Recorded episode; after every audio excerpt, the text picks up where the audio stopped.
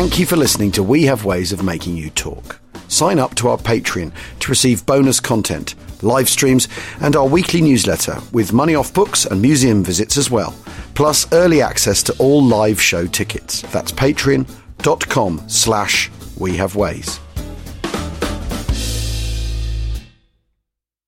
Acton, Acton, and welcome to We Have Ways of Making You Talk with me, James Holland. Now, a few weeks ago, Al and I spoke at the National Army Museum about his new book, Command.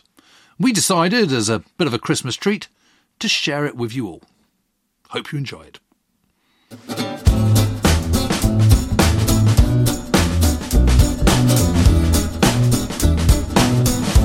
Well, good evening, one and all. Sorry, I'm just sorting um, out which leg to cross. Sorry, Jim. Is that better? It, it, well, last time we did this, I was in that seat. Yeah, I know. So it's I know. completely thrown it me. It feels completely... We're like Anton Deck the wrong way round. And we've taken off our Monty sweaters. Yeah, we have. We both We realised we've become twins. Yeah. Yeah. Anyway. Um, anyway, yeah, we're here to talk about this fabulous book, Command. And we've talked a lot, haven't we, Al, about the fact that it was all inevitable, really. Strategic earthquakes aside, you know, fall of France and and and Pearl Harbor. Apart from that, it was all basically preordained. We're, we're, we're tapping into Philip Pace and O'Brien. We kind of we believe all his his numbers and figures and all the rest yeah. of it. But, but there's a but. There there's has a but. There has to be a but. There has to be a but. There has to be a but because there's people involved. Yeah. Um, and uh, I mean, because, you know, Stalin. Stalin in in November of nineteen forty-one says this is a war of engines. The person that pre- could, the side that can produce the most engines will win. Um, uh, and he's saying that when the you know the enemy are at the gates, and he's saying that, which I think is which is very interesting. And, and, and in a way, this is a this is a this is a Marxist argument is that is that the economics will dictate the outcome. But there's got to be there's got to be there's got to be people in it, and, and the economics are extraordinary. You know, the the, Ameri- the British and Americans produce ten times as many trucks as the Germans possibly can. Yep.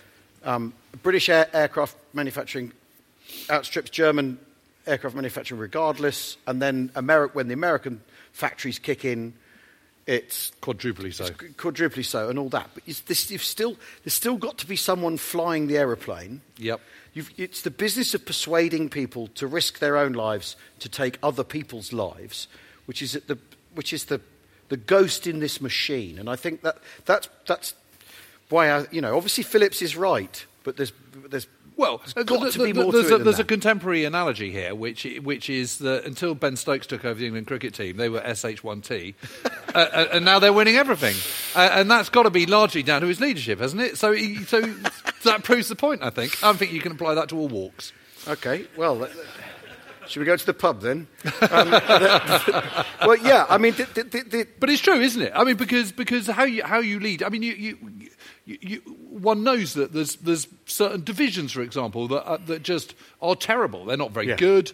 Uh, was it the ninetieth, a U S ninetieth in, Infantry Division? I think came to Normandy, was rubbish, sacked one commander, yeah. then sacked another one, yeah. and then three months later they finally got the right the right guy in charge, and they became really really good. Yeah, yeah. And also the Americans at that point have only re- only really been in the war. Um, on minutes. land for, for, for two years maximum, five yeah, minutes. I mean, it, minutes. It, it, uh, and certainly not in that. Yeah, of course, they, of course they start late, Jim. Yes, we can. We're in the we're in the British National Army Museum. We can we can we can wade deep in that particular dirty water. But the, uh, but but the, but the, the thing is, is there has to you know the the people have to be because because this isn't you know um uh, uh, there's a podcast not distant from ours that I think your brother's involved with, and they, they they talk about, you know, you win a World Cup if you're from a stable, rich com- country, right? But but but you've still got to have the players, and you've still got to do, you've, they've still got to be well. And they've got to deliver on the day, exactly. And I think I think that, you know, the the the the, the, the premise with the, the thing with the Second World War is that if it is a, it may well be a war of st- stuff of hardware, but the people are the software.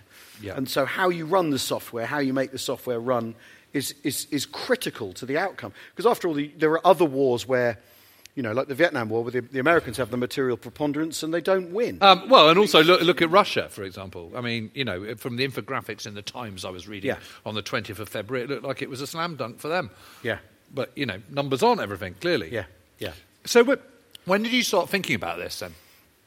What what what made you? Where, where did the seed come from? What was that, that little? Well, acorn? I mean, just just because this has always been the essentially. I remember I read Richard Overy's "Why the Allies Won" in the mid nineties, yeah. and that is that's the core of his argument is that the Germans, you know, and he looks at weapons technology, for instance, is that the Germans start try to develop the weapons of the fifties and defe- are defeated by the Americans who use the weapons of the thirties, perfected.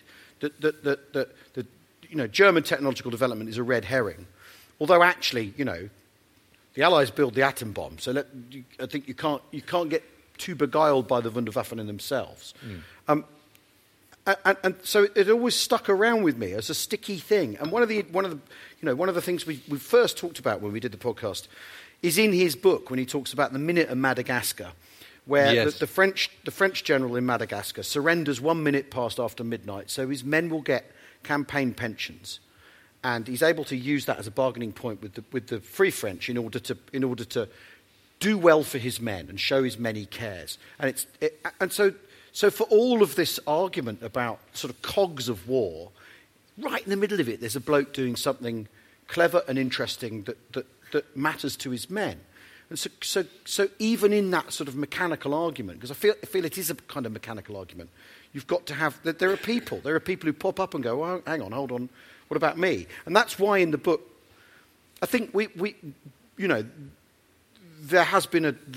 So that idea had been fermenting. And then largely from talking about the subject, talking about this on the podcast a lot. And this isn't in reaction to Phillips. It's just this... It's just... It's just that there's a little bit more to it. There, than, there's got to be. There's more and, to it than, and very than bean mu- counting. And, and it's very much... In recent years, reading Jonathan Fennell's stuff about morale, mm. which I think his, his, his work... Um, and his investigation into morale reports, and he's looking at that, and he's and he's processing it, and you know the graphs and charts where, he, where where sickness as a measure of an army's morale, you know, people turning up sick as a measure of how an army's doing, is very interesting. You know, when when when Eighth Army's morale is rock bottom in the desert, loads of people are calling in sick. Well, as as they are in what was the Eastern Army becomes the Fourteenth Army. Yeah, exactly. It's what, you know, what, one one battlefield casualty to nine hundred ninety nine. Yeah. Getting malaria and yeah. dengue fever. Exactly, exactly. But so, so, and his work sort of, the, the, you know, there's, there's the, again, he, he's talking about the phantom. He's talking about the th- the thing within the me- the mechanics of an army. W- w- what's going on? What's what's happening? And and I, I and in the book, I, I felt it had to be, it had to be armies. I feel like I, I feel like uh, uh, that's the you know that's the Allies' problem. More than anything else, yeah, and and is the most related. Yeah, they're not, the Navy they're sort of on top of, really, aren't they? Yeah, and and, and with aircraft, it does become more a question of the, the quantity is a is a big is a big a bigger element than than being an infantryman in a foxhole. Well, quantity on, and quality of instruments and all yeah, the rest of it. Yeah, and, yeah, and, yeah. yeah. Th- those direct industrial products. But if you're if you're two infantrymen in a foxhole, you've got to know why you're there and what you're doing and what you're fighting for and what the point is. Or you might call in sick. And and I think we've we've we've we've done a good you know. The historiographer has done a good job of saying, well, he looks like he was a bit of an arsehole, and look at that terrible mistake he made, and that yeah. idea of judging people on their worst, yeah, yeah, commanders yeah, yeah, on their yeah. worst day, rather than on the sort of overall uh, competence and direction and, and direction of travel. And, of course, the Second World War, the Allied side, the story is of complete disaster, calamity, c- cock-up, on the ground, and then suddenly this this sort of... Uh, uh, uh, renaissance that, yeah. that happens, and, and a grasping of the of the nettle of what the actual problems are, and t- the turning around of morale, which I think is which I think is amazing. When you consider Dunkirk to D-Day, if we're going to do our th- triple Ds, triple Ds, Dunkirk to Dunkirk D-Day, D-Day, Dunkirk D-Day, for, for an institution to go from the disaster of Dunkirk to pulling off a thing like D-Day in literally four years. In literally, well, in three and a half, really, because you've. you've got but they're to already it, good before that. We've got to have it planned six months in advance. Yeah. To, to to be able to do that, you know, you, you imagine a, a modern institution finding the, the well, manage, managerial about, skill to do that, and depth of depth of talent and depth of purpose and singularity of aim and all that. Imagine that happening now. I mean, I. I can't. I posted a letter three weeks ago. No, it still hasn't arrived. You, you, you, I know. I got a train up today, late, delayed. Well, exactly. And I know. I know. And, and, and obviously, you can't you can't colour your view of, of the past with your view of the present, or try not to. But I think that's really amazing. That's, that, that, that speaks of an incredible, and particularly, in, you know, the Americans are going from a standing start, really. The British, the, and the, the Americans do suffer defeat in the Philippines, but for, in Europe they're on a standing start. The British go from complete calamity. I mean, I think, I think the disaster of the battle of the fall of France still needs to be really, that, that chicken needs to be properly plucked, and sort of hasn't quite yet, uh, because because Dunkirk kind of uh, gets us, gets everyone off the hook. And, uh, uh, you know, how badly everyone does in general is, is fascinating. And and yet there are enough people who, with experience of what happens in France in nineteen forty, who then emerge as the talent that's going to pull the army out of its mess, which I think is amazing. The, the, all the later people. heroes, they're all... Yeah. They're all yeah. You know, Alex, Monty... Alex is last man off. Monty's... Yeah, Monty... You know, does really well. Brooke does very well, and, and Adam comes back and does is absolutely brilliant on, on the admin. Yeah, and so you so you you see the, the talent coming through, and it may be it may be that it's the you know the, the until things go absolutely wrong, you don't know who your, your good people are. Um, might might be the sort of um, pressure of the situation, but that's what I wanted to write about because because because after all. Because it's really interesting. Well, it's really, really interesting. Because and fundamentally, we're still, you know, the, the, our, I think our fascination in the Second World War d- derives from the immense human drama of it. Yeah, yeah. And, and that's about decision-making, isn't it? And about what you would do if you were in that situation. But it's also, you know, you know the, the, I just can never get over the kind of gargantuan responsibility on the shoulders of these commanders. Yeah. Whether you be your, uh, whether you be Peter White or whether you be, or whether you be Monty or Patton or yeah. whatever, um, you know, a huge amount is... is resting on your shoulders. Yeah. And your decisions are the difference between young men living and dying yeah. and, and, and civilians living and dying. Mm. You and know, it's it's it's enormous. And yeah, and I'm someone who's fundamentally idle and doesn't like paperwork. So that the idea of the the and responsibility, the idea of the response, the stuff going over a general's desk, the decisions that a commander has to make on a day-to-day basis, the stuff they've got to be across and on top of, and obviously they have staff doing it for them, but they still need they still need to have all their well, you, you're plates absolutely right. I mean, if you if you ever you know if one ever looks at say let's say for example, the papers of, of, of Eisenhower, the amount of stuff that he has to read, absorb, respond to. Okay, he's got yeah. people typing up the letters, but he's still got to. It, it's his words. Yeah. He's got to do that, and he's got to be thinking as a Supreme Allied Commander about what's going on on the ground in, let's say for argument's sake, Sicily. Yeah. But also what's going on with shipping, what's going on with, with the replacement troops that are coming from Washington, what's going on with training, what's yep. going on with in London. Well, you know, the, he's got to be all over the well, whole lot. It's, the, it's just extraordinary. Yeah, and what the casual, casualty estimates yep. from the Pacific are, which might impinge on his ability yep. to prosecute all the campaign that. In Europe. Yeah, yeah, um, um, and he's got to understand air power, naval power. He's got to, you know, he's got to be on top of the whole shebang. But how you structure, I think, is really interesting because you've got these different. You, your, your fo- each chapter focuses on a different character, but at a different stage. In the war, yeah. Well, because because and, and an unusual bit of well, that's, their life. That's what they're trying to do. So I mean, so the so the, I mean the the inevitably given given my sort of entry point to all this, the opening chapter is about Montgomery, but mm. not when he's Monty. When he's when he's a he's he's major, general. He's major, major general Monty. Of the third third infantry division. He's he's had two. He's had a scrape with authority a couple of years before when he yep. rents out of the football pitch. Um, in Portsmouth um, to the council and get, uh, puts a, allows a fare to go up on it, and he's not allowed to because it's it's government land and he wasn't allowed to do it. And he's done it for the pension fund for his uh, for his brigade, and he gets into all sorts of trouble, mm-hmm. and then luckily gets off the hook. But but so he's this he's this sort of he's one of these. He's so he's obviously someone who wants to think think think outside the box and come up with cunning solutions and stuff to things. But he's a very professional. Soldier, he's had a, he has a, goes to Palestine. He's a whale of a time in Palestine. Calls it a lovely little war to fight in, and, and you know, gives you an idea of the man's mentality.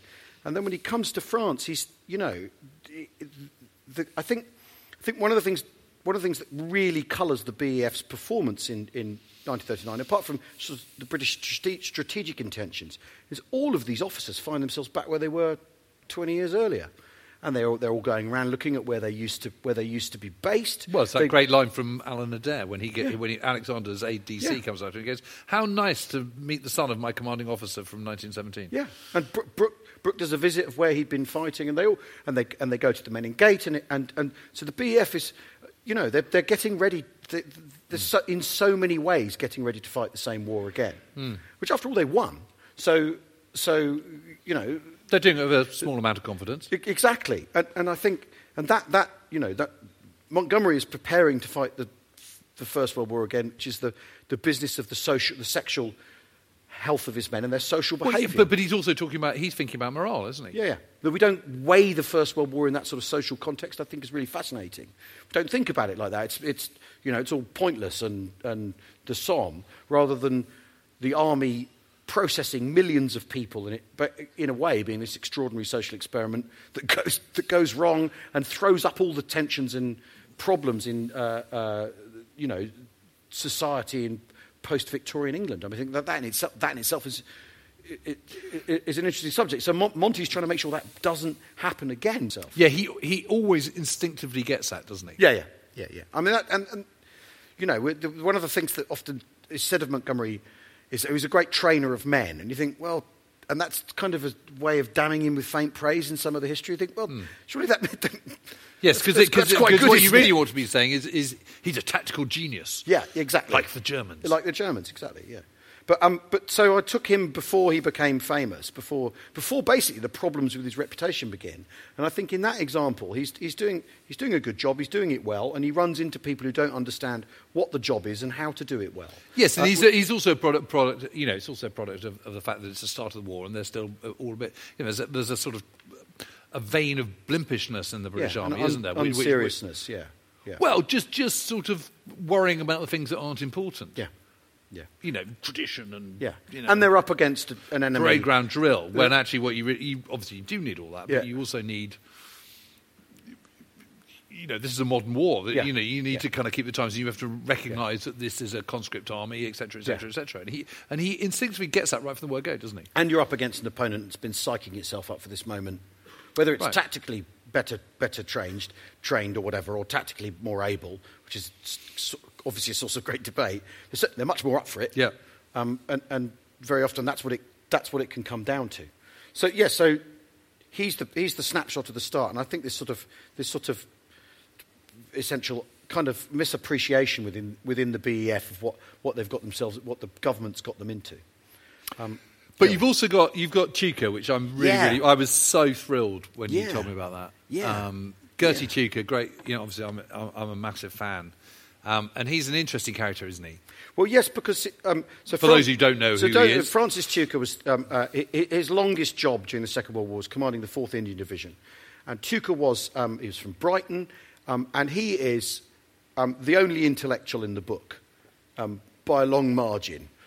Um, he, he really regards himself, I think, as an as an intellectual. He, he's, he writes... Deep po- thinker. Deep thinker, he writes poetry, he Does writes... paintings. Theories of warfare books... He wrote a, a book after the war called "The Patton of the Patton of War," which is a very interesting, very interesting sort of um, a, attempt to talk about the, the way warfare has evolved over the over, over the millennia.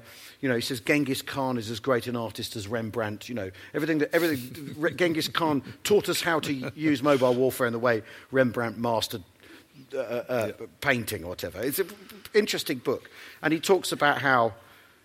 By the end of the First World War, because static warfare has failed, it's obvious that all the clever people are going to be thinking how to get warfare moving again. Um, uh, and obviously, he regards himself as one of those clever people, so there's some there's some ego bundled in with this. But it's it's a very interesting book. And then and then he gets to he tries to talk about how uh, you know the dawn of the atomic age is going to change all this again and create a new static era. So you're going to have to think of ways of moving through that static era. Um, But he's but he's an Indian Army man, isn't he? He's an Indian so Army man. So, yep. so he's yep. um, and he's in charge of he's head of training at Quetta. Yep. Um, and he's deep thinker on it and thinking about how modern warfare is going to be. And so he, he writes all these articles, doesn't he, under under the, the pseudonym Ordex or so, or Specs or Specs or Specs and a or couple specs. of and a couple, couple of other um, uh, pen names and and and he, he can't get published because his stuff's too too radical, too crazy.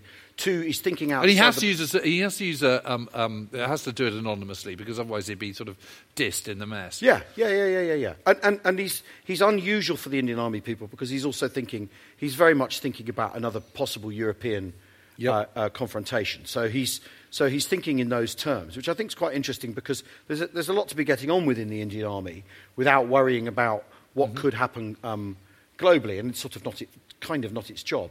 But he's he's he comes up with these these principles of warfare about manoeuvre and minding your flanks and, and everything that he says are the immutable laws of war that must that, that have been taught to him in a punitive expedition in nineteen twenty-one in the Assam Hills, where he goes up to fight the Kuki people, who outfight him to start with, and the Indian Army hands he, he's with um, do it in the same old way, and they get and they get beaten. And he figures out that the, you know, he says, I nearly have a break. He sits down and he writes, young Captain Tuker sits down and figures this all out. And he's already been in Mesopotamia during the war, during the Great War. He sits down and figures out these immutable laws that I've been taught by these, you know, semi-naked savages, is the language he uses, that basically they know that what you need is a strong point, and you need to patrol after the strong point, and then when you find a When you find the enemy, um, you know, um, apply maximum force, concentration of force. Yeah, it's all Schwerpunkt. Exactly, all quite, all quite straightforward. But he says, I, I figured this out. So he then starts building stockades and patrolling, and and and basically doing it back to them. And you know, this is a very old-fashioned Indian Army job. There's been an uprising because of religious yep. differences. Um, it, they're sent in to basically uh, re-educate the villages that have misbehaved, as the as the government sees it, and, and it, so uh, it's interesting. That's all going on in the twenties. But he learns this this th- these lessons. What's interesting is that the soldiers on that, are, a lot of them are decorated, but it's not um, they're not gazetted properly, so it's kept secret because it's been such a disaster. And wow. and, and, and, and Tuker's sort of there's all this under the hood, under the bonnet stuff that the Indian Army are doing, and Tuker's, Tuker's in on this, and that very much colours his opinion and very much colours his way of looking at how the war, how a, a future war might progress. Right. And so by thirty-nine, when the when the when the Indian Army suddenly expanded, fourth Indiv- Indian Division is a, a sort of um, uh, set up, and Frank Mesavie runs it, um, who, who's a, a great hero of Burma, and then Tuker's brought in to take it over, but it's right. dispersed, so training it's difficult. So there's guys in Palestine, there's guys in Egypt, um, there's guys in Mesopotamia, I think. And, and so he has to fly around to run his division, but nevertheless turns it into this very effective... So when they come to battle... But he does lots of mountain training with them. And he's, yes, there's mountain training with them, because because because Indian Army professional soldiers um, might be needed for, mount, you know, the, the mm. going into Afghanistan or whatever. So he's very much geared towards that. And the, the interesting thing with Tuker is he only ever... is only ever commanding professionals, volunteers, and obviously the reasons people join the Indian Army might be economic or whatever, but they're not conscripts. Yep. They're volunteers, so he has a he has a different appreciation of what he can get his men to do, because because late, it, do, w- once he comes under Montgomery's umbrella, he doesn't like Monty's style. He thinks Monty's too cautious. He thinks yep. he's he's he's not he's not as um doesn't crack the whip as well as he could. But I think. That's because Tuker's used, used to working with professional soldiers, and Montgomery's trying to sort of keep the keep the conscripts online and keep all the different elements. And after all, Mon- Mon- Monty's also commanding an international force, a, a um, Dominion's U K Empire force, a Duke force. So he's got he's got political games to play. Tuker, Tuker doesn't have to worry about any of that. So so it's sort of not. I don't think it's in his reckoning and in his, yep. in, in his in the way he weighs up. Monty, but he's a I'm, I'm fascinating, sure that's fair. fascinating he's a man. really interesting man, uh, and also what, what I always think he's, is is very good is, is that he's very good at seeing situation on the ground and going, this is what they're doing wrong, yeah, and this is what they could be doing, yeah, yeah. And, and in fairness to Tuker, he's quite often proved proved subsequently proved right. Well, yes, I mean in his in his memoir uh, Approach to Battle, in his memoir of the Desert Campaign, he's very very good on, you know, how wrong the Gazala Line campaign goes. To the point, although it's interesting, he's so angry about it, he doesn't mention Neil Ritchie's name. He never uses his name in the book. No. Just calls him the Army Commander. Never names him. Yeah. Because he's so... It's, this is written in the sixties, and he's so angry about and he's, it. And he's, and he's angry with the Orc as well, the Auchinleck, who's the Commander-in-Chief of the Middle East. And because he says to him, look, I've had a look at this, and this is what I think... Yeah. You, this is what's going wrong. This is this is what you need to do. And he just goes, not yeah. interested in you. Yeah. Although he thinks Auchinleck... should be commanding eighth Army. You could have sent anyone. You could have sent anyone to Alex to, to, to run the bureaucracy of, of the of the sector. And what you need is a fighting, a true fighting general, which is obviously Auchinleck. I still think it would have been really, really interesting if he'd ever had the chance to, to, to command eighth Army. I mean, it's very interesting. You know, when he's in the uh, Matmata Hills, uh, the Marif Line in Tunisia, he's, he, his troops do incredibly well. There's a brilliant bit at the Wadi Akarit yeah. where, where they absolutely outflank the, the Italians. Yeah. It, it, it is there to surround them, and, and ten, Horrocks' ten Corps just don't move quickly yeah. enough. And then finally, he's given the chance to plan a battle himself totally on exactly on his terms and the way he wants to do it, which is the Majorda battle right at the yeah. end of the war, uh, end of the Tunisia campaign. And in twenty-four hours, it, it, it's it's such a complete victory yeah, yeah. that no one records it. No one, no one, it's it's not famous at all now because but, but, you know, if you have a victory, it's got to be ten days and it's got to be kind of jeopardy and there's got to be it's got to, you've got to sort of yeah. Although the Germans are done at that point, so it may be that it may be that the, the, the dice have rolled his way in that encounter, but but, but but possibly, but it's still it's still a brilliantly planned, brilliantly executed battle. But the interesting thing is. Is, is in his book, he, he, in Approach to Battle, he talks an awful lot about where people are going wrong. But every now and again, he comes back to how bad the equipment is. And the, the question, basically the question, that he's obsessed with the two-pounder and how the two-pounder um, cannot cannot work in the in that theatre, in the desert. Which it can't. Which it can't. Um, but then he'll go back to their, their ideas are all wrong. And you sort of think, well, actually, Francis, what this comes down to is the is the weapon, and you've identified the problem, and you can have all the fine theories you want, but until you've until actually you've got an effective six. Uh, but six he's very critical or... of the fact that they're not using the three point seven inches. Yeah, yeah. You know, Rommel's turning his eighty-eight yeah. millimeters and, and turning them um, yeah. uh, horizontal, and that's working brilliantly. Yeah. Why aren't we using all those three point seven inches, which are basically doing nothing in yeah. the in in the Canal Zone and, and around well, Cairo? Well, it's because the six pounders are going to come online, but.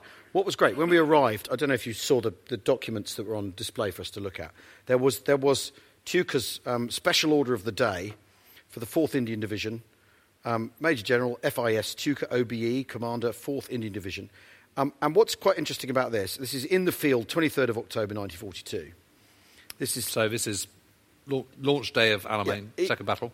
And what's interesting is, is um, and we've talked about this on the podcast, is what obviously... The, One of the things that one of the things that happens um, when Alex and Montgomery come to uh, North Africa is they say, right, we're, we're going to stop mucking about now.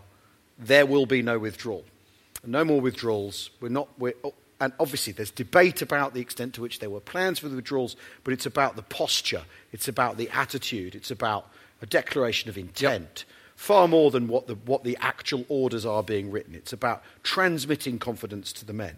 And what's interesting is Tuker, it, it, and there was a letter from Tuker upstairs, Tuker quite clearly has drunk this Kool-Aid, right? So he says, no position gained will ever be given up. And that's interesting because he's a, he talks about warfare as manoeuvre. Mm. So, you know, maybe you should give one up if it's not yeah. working out for you.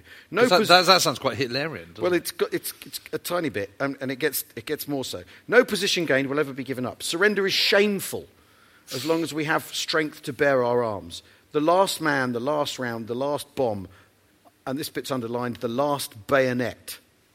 Small, isolated parties of brave men fighting it out have turned the tide of battle and the whole course of war.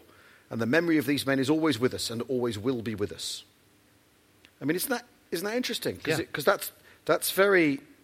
He's, he's transmitting the message that... that, that, that has come right down from the top, sending it to his guys. Today we can give ourselves the assurance that we are far stronger in the air and in artillery and stronger in infantry and are at last stronger in armour. Above everything, we have a cause that is the cause of all mankind, and that's mankind with a capital M, um, whereas the enemy has no cause in which he can believe.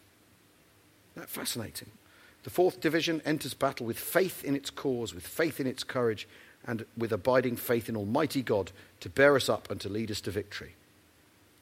Yeah, whatever your god is. But that's, but that's well, the, given or, it's or, an or Indian, Indian division, troops. There's a wide variety of gods available. Yeah, yeah, yeah. I, mean, yeah. Uh, I, was fa- I was absolutely fascinated. Isn't because, it? Because that, that is very German in feel. Yeah, but it's also on song with with the new, and Alex. the new management. And given yeah. given you know, in later years, he very much he, he, he very much disapproves of, of of Monty. Certainly, I think that that's quite an interest. It's quite an interesting contrast. I mean, it was brilliant. The, the, um, the, the documents they had out earlier were absolutely amazing. Well, it's an amazing, absolutely amazing archive here. Yeah, yeah, it's incredible.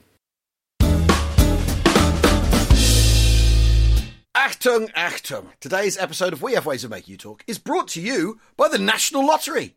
Yes, they've asked us to delve into a question that's had everyone's minds racing at one point or another. What would you do if you won the jackpot on the National Lottery. And we're not yeah. alone, are we, Al? Because we're no. joined by the hosts of one of our favourite true crime podcasts, Hannah George, Katie Wilkins and Taylor Glenn of Drunk Women Solving Crime. Let's just say your numbers have come up. It's the National Lottery jo- jackpot. What are you going to do? H- Hannah, what would you do? In that in that moment that I've just realised that I've, I've always wanted to be in a pub, because I'm assuming I'm in a pub when this happens. Yes. And I've always yeah. wanted to say, the drinks are on me! And then everyone cheers, I get lifted onto shoulders, and... and then I say, but half pints and single shots only. Yeah, and and just one round. The money's yeah, not just... come through yet. I'm not. Yeah, I'm yeah, not yeah, yeah, yeah, yeah. And anyway, you're giving most of it to charity, aren't you, Hannah? Sure. Is this this is being recorded, isn't it? Yeah. Sure. Definitely. Loads of it. Loads of it to charity. God, some of the really good ones as well. Yeah. Really, really worthy charities. I'm going to build an um, an underwater lair, like nice. a James Bond villain, and I think I might have like a big party. What would you spend yours on, Jim? Well, obviously, immediately, I'd, I'd first of all, I'd buy up our cricket ground and, and redevelop it. Then I'd buy a Spitfire. Then I'd buy, um, obviously, several tanks. I'd also buy a Mercedes one seventy S and a, a Lancer Aprilia. Oh, my God. All that's like exact same as mine. I know, isn't that incredible? Wow, twins. I know exactly what I'd do. It'd be brilliant. What about you, Al? Would you... Um, I'd would have you an ambulance follow me around. That's what I'd do. I'd just have an ambulance follow me everywhere I went, just in case. I'm, just I'm, in case. I mean, I'm, look, I'm in, I'm in middle age now, firmly embedded in middle age. But if you can get from fifty to sixty unscathed, you, you know, then you you might get to eighty. So I need an ambulance with me at all times, and a, a, a team of the best paramedics money could buy. Just everywhere I go, they follow me around, and I think that would that He's would down, that would quick. Bring, That would bring real peace of mind to my situation. What would what would be your crazy purchase for yourself then? Do you know what? My I have been thinking about this, and I would buy myself a trip down to see the Titanic. So I would go past Katie's underwater lair, and I would go, oh, I could race to you on the way down. Hey, guys, it's finally happened. Wow. Yeah, I do have a sort of a weird um, obsession with Titanic, and I would that would that would be a dream. And then I'd spend the rest of the money probably on therapy for like claustrophobia, because I'm not sure. Submarines surely depreciate the minute you get them off a forecourt. Like a, like a who cares? Car. As long as it's perfect and you can go and see the Titanic while still having us. Yeah, you've won the National Lottery. You don't need a return investment. So, the, the Drunk Women, your your thing is like solving crime in the past. Some of it that's been solved. Let's be honest now. Um, but it's which which historic crime? You know, if you could solve a historic crime with your money, what what would it be? Yeah, I'd throw a bit of money at a historic crime. I'd like to find out the what really happened with Lizzie Borden. I'd throw my money at Lizzie. What's the extent of the mystery? It was not conclusive that she did it, and there were several people killed in this house. Um, and yeah, I'd like to find out who, who really done it. And is that like a time machine job, do you think? I mean, what what are we talking I, here? I'm Expenditure. concerned how much of this is involving, yeah, the claustrophobic transport. Do, do I have to? Is this also a giant time machine? I'm willing to, like, pool my resources and put it towards good causes, but I just don't want to be in these confined spaces, guys. So on that note, would there be one piece of historic memorabilia that you would want to buy? Glider number one.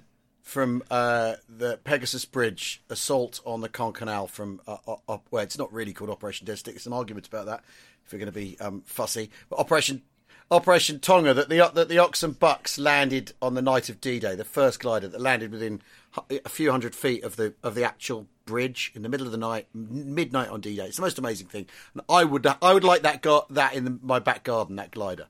But I'd have it in the garden, like after they all, because they had to break the tail off to jump out and then rush over to the bridge. So I'd have right. it like it's just landed in my garden. Ooh. And like they've just they've just turned up. And that would be a cool thing to have. Would you Airbnb yeah. it or anything? What's I would Airbnb it. I would I would definitely Airbnb it. Absolutely. Sounds yeah. a bit drafty, yeah. but well, it would be very drafty, but but it would be real, you know, it'd be a real experience. um, for Excuse people. me, there's no coffee, there's only tea. So we're coming up to Christmas. If you won the National Lottery, what would you buy for each other? Well, it's easy. I'd, I'd, I'd take you out. I'd take you out on a on an all expenses paid six star treatment tour of the Pacific. That's kind of that's kind of. I was going to get you some cufflinks. Well, I'm obviously a bit more generous than you, but I was thinking, you know, you'd be quite up for going to Guadalcanal and no, I would. No, I would. Those places. I was going to get you cufflinks. Where's J for okay, one well, wrist, H for the other? I mean.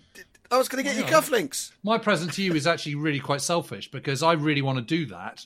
Ah, um, oh, right, and okay. I, I just want someone to come with me who I can talk to. Well, I want you to be less scruffy. Well, I think it's a gift just to be able to podcast with you guys, and I'd like to think that none oh. of that would change. Oh, uh, but oh. I'd probably throw in some crystal glasses with our faces etched on them.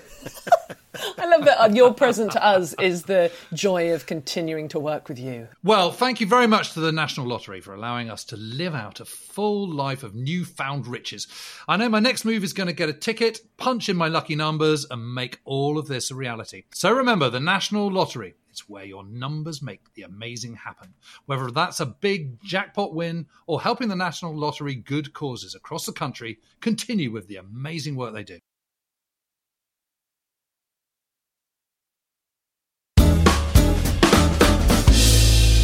We've got to touch on Patton, I think, for just very, very, very, very, very, very, very, very briefly. Yeah, uh, uh, and Peter White, maybe. Well, George Patton, obviously. You know, what's, what's your take with with Well, with I think Pat, Patton's a, the chapter about Patton is is is about again his presentation of his presentation to his men of the of concepts of um, uh, masculinity, maleness, what it means to be a man, and how those things are filtered through um, his ideas of combat, but which inevitably leads you to the questions of combat fatigue, um, or as we'd call it, P T S D, or shell shock, or nostalgia, as the American Army used to call it, all the different, th- th- those things.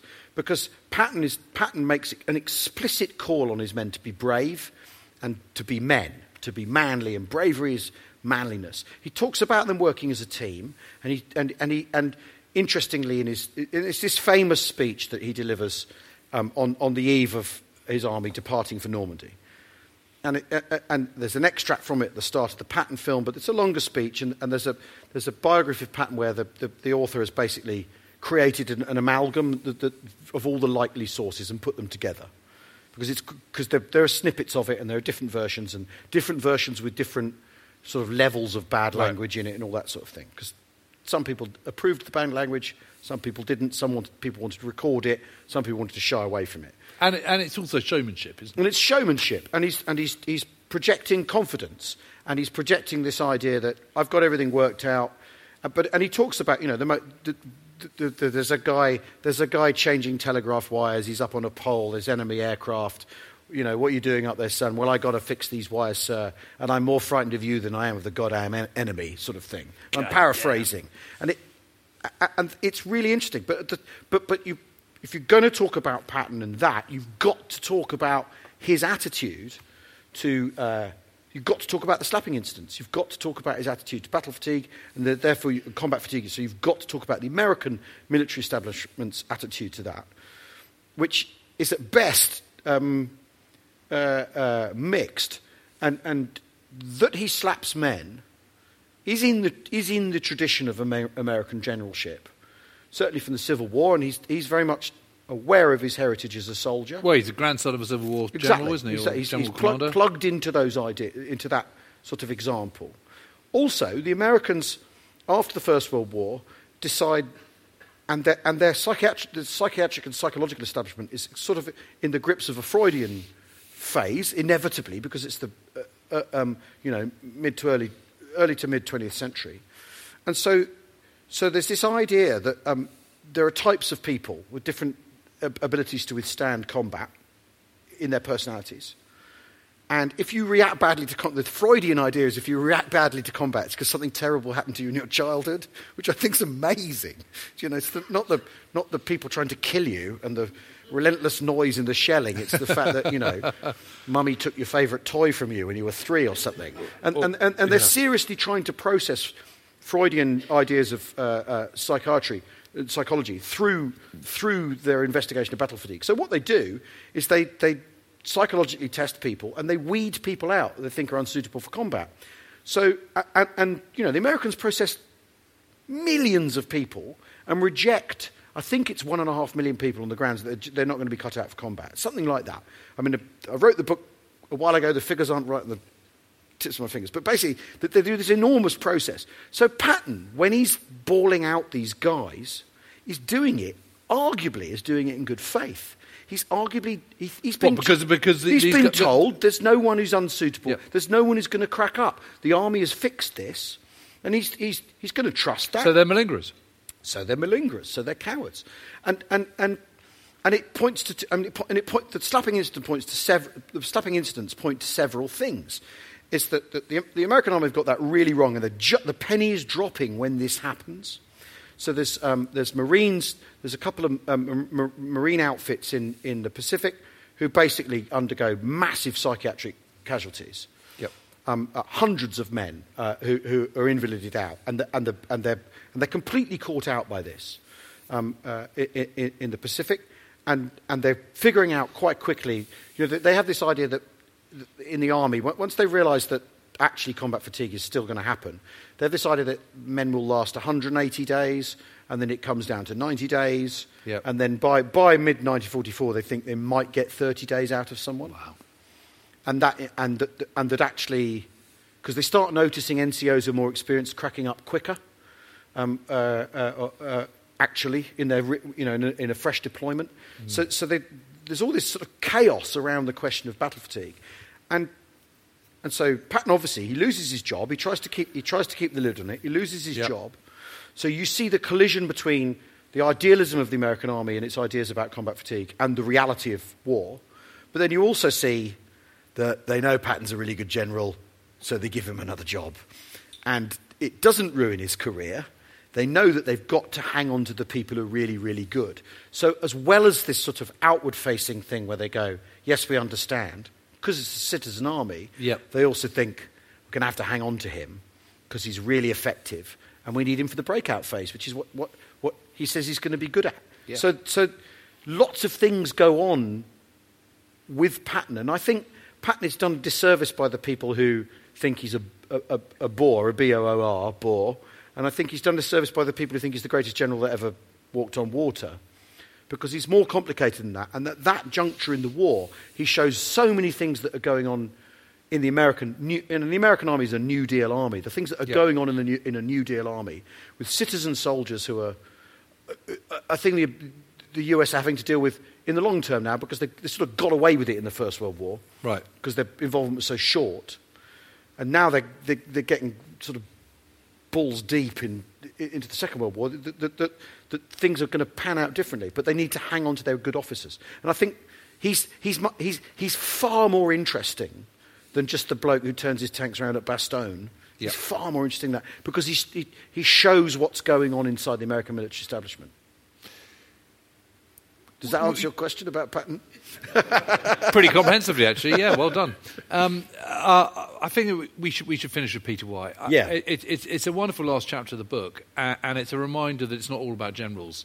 You know, command is is also at the junior level yeah. too, and so you've got this this subaltern who's a platoon commander, and it is it's. I, I mean, I mean, the book and the, and what you bring out in the in in that particular chapter, it really highlights the enormous risks, challenges, randomness oh. of commanding a platoon, and just how brutal it is in that last phase of the war. I mean, it's, it, it's brutal throughout the war, but, but particularly so in that. Well, uh, I mean, uh, we, we well, and I was turned on to uh, Peter White's memoir With the Jocks by one of our uh, podcast listeners, Andy Aitchison. I don't know if he's here. He's probably not here. He's attended too many of these things for his own good, and. He turned me onto that book, and it, the, we, we spoke to him for the podcast. It hasn't gone out mm. yet, but he pointed out that two, I think it's two-thirds of the book is about April nineteen forty-five. Yeah. Because April nineteen forty-five is when you do not know what's going to happen next. You Because it, it, it starts in Walcheren. Because the war could stop tomorrow. Yeah, exactly. April In April, the war could stop tomorrow, but it doesn't. And so in Walcheren, when they get, when they, because he's the first fifty-second Lowland Division, de, de, you know, mountain troops de, deployed below sea level, famously at Walcheren, and his first description of running to the Germans is you run into these arrogant Nazis who are going to capture these sort of officers who, who say you're still going to lose the war and all sort of thing to the Brits, and then and then a mixture of people with, yep. of different motivations, and then once you get into April, what will happen is you'll you'll go you'll you'll go you'll put in an attack and there'll be no one there. Yeah, and then, or you'll put in an attack, and there'll be an S S cadet school full of fifteen-year-olds who have been told to fight to the last round, And they do. And and you literally don't know.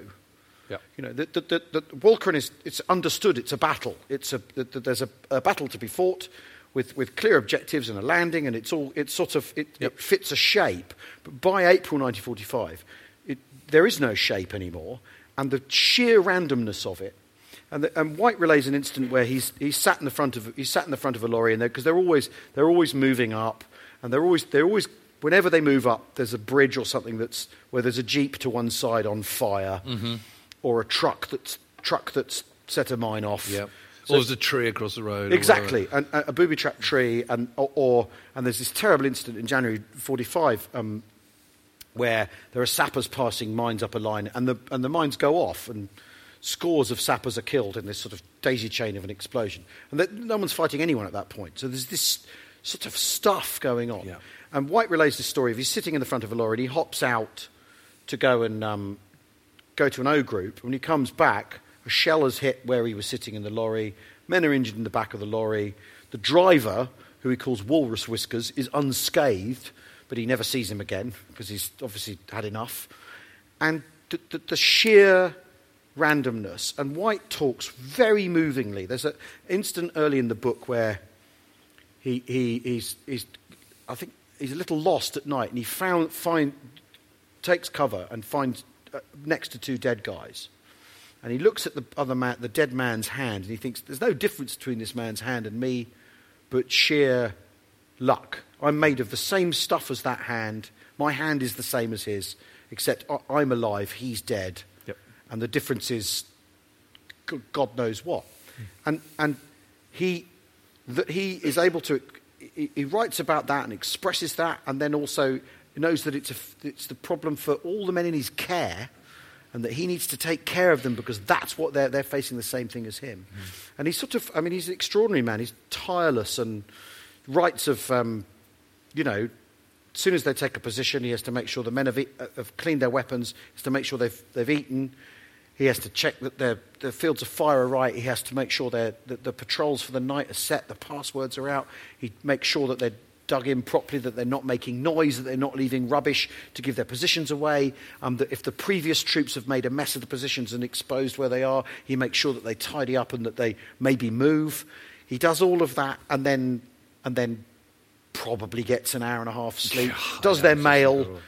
Probably gets an hour and a half sleep, and then and then uh, and then prepares for stag yeah. first thing in the morning, and, yeah. and, and repeat, repeat, yeah. and and even in the even in the you know the, the winter months where the, obviously the nights are much longer, he's under that pressure too, and everyone's blundering around in the dark, and and he usually insists on doing patrols himself, so his men don't have to. He doesn't want them to have to face the risk of it, so he'll go out himself. Maybe with a with, with another guy and, and check what they need to find out. And, and every and, every time he does that, he's a second away from yeah permanently. And yeah. and and also you know short rounds. I mean one of the things one of the things in, in the book is he lists the casualties of in uh, in his battalion in his uh, platoon, and a lot of them have, um, have been killed by twenty-five pounder shorts. Yeah. So even your even your own side, you know, and there's the. the because the tumult of warfare, they they accept that that that's part of the that's part yep. of the bargain, but they don't like it. And it, he, he's he's he's an extraordinary man. And I think you you know, at the start of this, we talked about stuff going over a general's desk and the plates you have to have spinning. Fine, but the, the, in a way, the responsibility is detached. If you're the platoon commander, you know you have to be tireless. You well, exactly really, that. I mean, the, we were talking. Yeah, you, you know, when we were talking about the the weight of responsibility on on commanders' shoulders. Yeah. That applies equally to the subaltern as it does to yeah. the yeah. army commander. And there's the, the, the incident at the, you know, um, where they're ambushed, where a man is, Private Byers is killed, or Corporal oh, Byers yeah, is yeah. killed, and the day before, White had put him on a charge because he complained to him, and then he's killed, and he re- and he re- re- regrets it. Uh, essentially, it seems White regretted that for the rest of his life, mm. because because the bloke hadn't done anything wrong; he just had enough.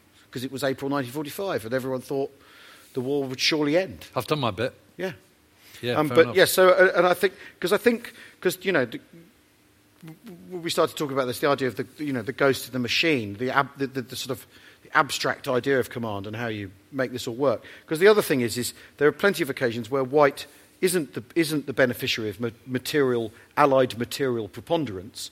There are days where there are no tanks. We haven't got any tanks to help. You're going to have to yep. do that yourselves as infantry. The air support can't come. The weather's bad, and the, and you're back to you're back to P B I. Yeah. And that and that that that that completely removes the the um, we've got more stuff than them argument. If yeah. it's if it's Bren guns and riflemen, that that that, that that's gone. Yeah. And, and the, the poor sods have got to do it themselves.